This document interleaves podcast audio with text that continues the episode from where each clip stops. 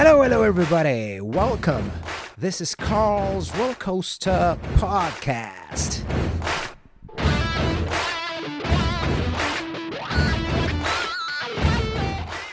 Hello, dear friends.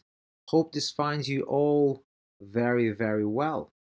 I'm going to be talking about uh, Kurt Cobain, the rise and fall of the legendary lead singer, guitarist, and main songwriter of Nirvana, and yeah, things that happened throughout his career and in Nirvana's career, and a few quotes from Danny Goldberg, which was Nirvana's manager back then. And yeah, I hope you all enjoy it. The nineteen eighties was a decade for popular music. The world economy was booming, with the middle class having access to luxury items and being able to afford more. With satellite radio airwaves playing music for all tastes, the emergence of M T V and growth of technology has helped artists propel in new ways. It's the decade that gave us the two largest selling albums of all time, Michael Jackson's Thriller from nineteen eighty-three and A C D C's Back in Black from nineteen eighty. With the current political environment, the record labels' assimilation of divergent mainstream and technological music styles being brought in are reasons why the music scene spectrum has evolved and changed. This has brought not only pop music, but also heavy sounds and new genres into the helping youth identify themselves. Heavy metal, hard rock, and glam rock are arguably some of the most popular sellers of the decade. These eventually took a turn in the Northwest, specifically Seattle, where the word grunge, meaning grime or dirt, evolved to become a music genre, fashion style, and lifestyle. As a way to potentially confront and demolish the hard rock scene, where the focus was on playing harder, faster, and technically, grunge emerged as a response, bringing things to the basics with simple power chord and simple looks. However, it was still heavy enough to capture the same audience entranced by Black Sabbath, Led Zeppelin, A C D C, and Kiss. Many bands evolved from the scene, most notably the likes of Mudhoney, Mother Love Bone, Soundgarden, Stone Temple Pilots. Needless to say, the most influential group of the grunge scene was Nirvana, fronted by Kurt Cobain. In the nineteen eighties dorm room of Evergreen State College, student Bruce Pavitt nurtured and formed the record label Sub Pop. Bruce Pavitt was a D J at a campus station and started a self-publicized zine called Subterranean Pop, which helped promote underground bands and independent record. These were often accompanied by cassette tape compilations. Jonathan Poneman, Bruce Pavitt's business partner, borrowed twenty thousand dollars to make the label official, and it was formally launched in nineteen eighty-eight as Sub Pop Records L L C. By then, Sub Pop had put out a few releases, including its first L P compilation, Sub Pop one hundred, and an E P entitled Screaming Life, by a little-known band at the time called Soundgarden. Sub Pop released Nirvana's Bleach, an album recorded in Seattle for around six hundred dollars money that was rendered by guitarist Jason Everman, who was listed as a member of the group even though he did not play on the recording. In an interview with Rolling Stone magazine in nineteen ninety-two, Cobain said, "We still owe him six hundred dollars. Maybe I should send him off a check." During a time where Poison and Mötley Crüe were packing arenas, nobody in the industry saw Nirvana's Bleach as a debut album of a group that was about to change the world. The album itself failed to enter the Billboard two hundred when it came out, although it received praise from many critics. Eventually, with the backing of Sonic Youth, the album sold thirty-five thousand copies, despite very little mainstream press. It managed to make an impression on David Geffen's D G C label, which ended in him buying the group out of their Sub Pop contract. What followed was unprecedented, although Kurt Cobain always had a clear vision of the business and intended to become a superstar. Kurt was a Beatles fan, listening to them over and over again. They'd refer to the band as the B word, as being a Beatles fan wasn't something cool in the punk world.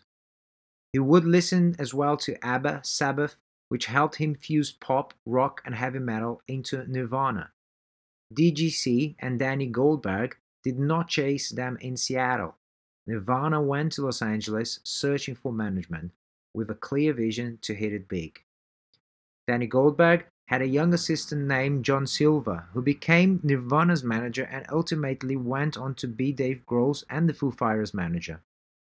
John had a better understanding of the punk world, and since signing Sonic Youth, Nirvana was a natural acquisition for their roster. Kurt, Dave, and Chris wanted to be in a major company, and they wanted to be connected with the music business at large, but at the same time maintain their integrity, their values, their culture, which they found on Geffen's D G C via Danny and John. At the time, Bleach was buzzing at the scene, and five or six labels were interested in the band. Danny and John went on a week worth of meetings and conversations when they finally sealed the deal with Geffen and got Nirvana a deal, which included complete control over all creative elements. Although it is true that neither Kurt nor his bandmates, record company and executives could foresee what Nirvana was to become, stories saying that if the band hadn't reached its status and magnitude, Kurt may still be alive, can't be sustained. He suffered from depression and was a regular drug user before fame. He also had one hundred percent control over everything Nirvana did. He was not only the lead singer, guitarist and songwriter, but he made the decisions on which producers to use, which studios to record, as well as answering all the interviews and designing t-shirts, merch for the band. He had a very sophisticated understanding of stardom and what was involved in the process. He was involved on every single decision the label and management had on his career. The label gave way for his artistic side to flourish, and with the support of M T V, Nevermind's first single, Smells Like Teen Spirit, climbed the Billboard charts. Samuel Bayer directed the video for the song that went into heavy rotation on M T V, bringing a whole new audience to the band. It was a crucial moment for the band's career, as it was a video that defined a lot of what the rock industry would become. Kurt would say to the band and label that he wanted Nirvana to be as big as the Pixies, which sold around three hundred thousand copies. That was the kind of success they imagined, although the management did hope they could be as big as Jane's Addiction. When Smells Like Teen Spirit hit the first college radio station, they started to realize they could become much bigger than anyone could ever anticipate it. Nevermind climbed much faster than the single, first appearing on the album charts at number one hundred forty-four in October nineteen ninety-one. This also was when Kurt met Courtney Love, his future wife and mother of his daughter Frances Bean Cobain, and climbed into the top forty just three weeks later. Manager Danny Goldberg recalled in Carrie Borzillo's book that when the album hit number sixty-five, it was clear to me, says Danny Goldberg, that they were gonna be the biggest band in the world. In that moment, it had, it had gone outside the cult of that indie rock scene. Before the month was over, the album would be certified gold with five hundred thousand copies sold. The band and the management that initially only aimed to sell two hundred thousand copies of the album went on to become a two million seller within four months of its release, dethroning Michael Jackson's Dangerous from the top of the charts. It was no small achievement having a grunge punk act on number one and taking the place of the king of pop. Nirvana publicist Susie Tennant said, "I was shocked, because the underground world of music just never crossed over. These were the days of hairbands. It was like this unbelievable ride that you were on, and it just kept going." Cobain's framework was fairly complicated, as he wasn't just a typical punk artist, even though he loved those values and the sense of community and integrity involved. Kurt knew many people from all walks of life, and show different sides of himself to different people. The management perspective and how they interacted with him was always based on a successful character, whom they could elevate to be to the next level possible. Cobain made hundreds of decisions to increase the likelihood of that happening, and continued to do so, even though the attention would be, at times, painful and stressful. From choruses to album covers, to designing the t-shirts, the very sophisticated way he handled himself in his interviews is admirable.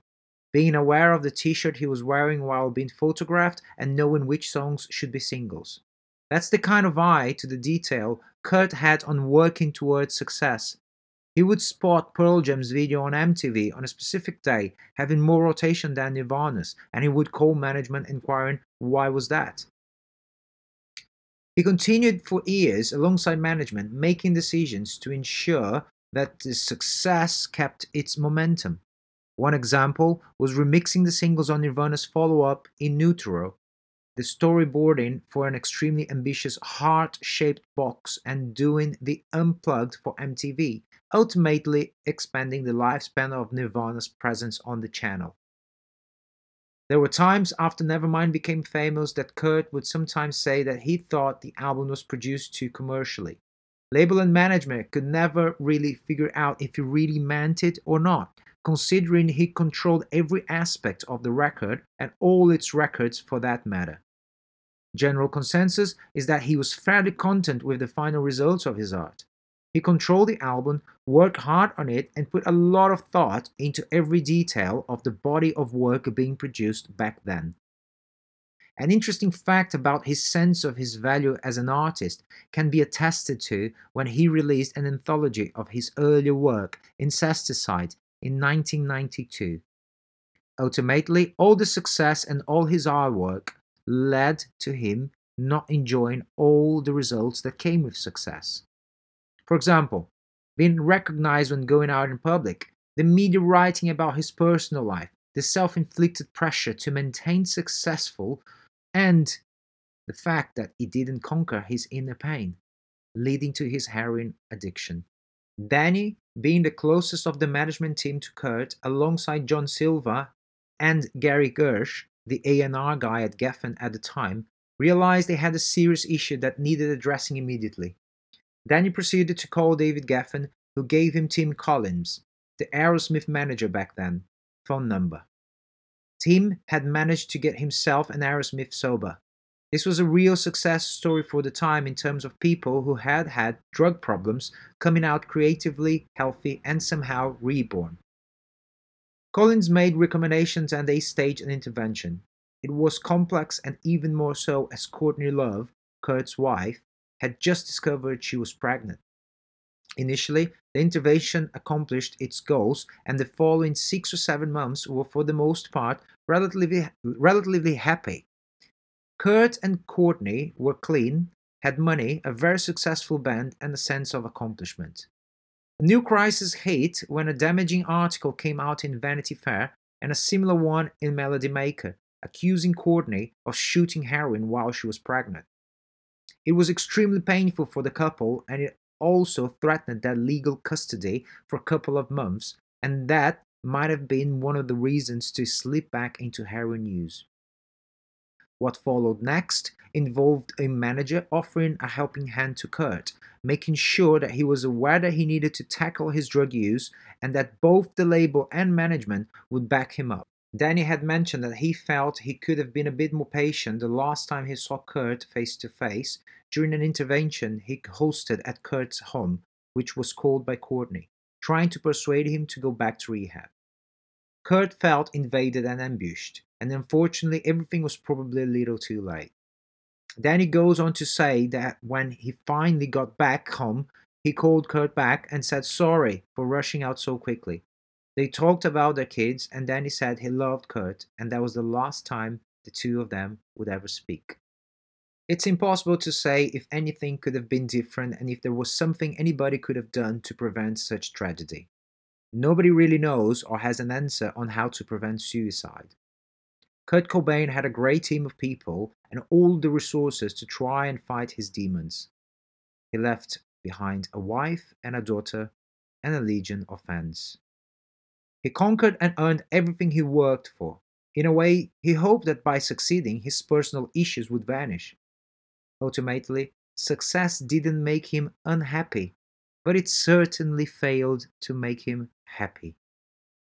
Nirvana is one of the biggest selling bands of all time, having sold over seventy-five million records worldwide.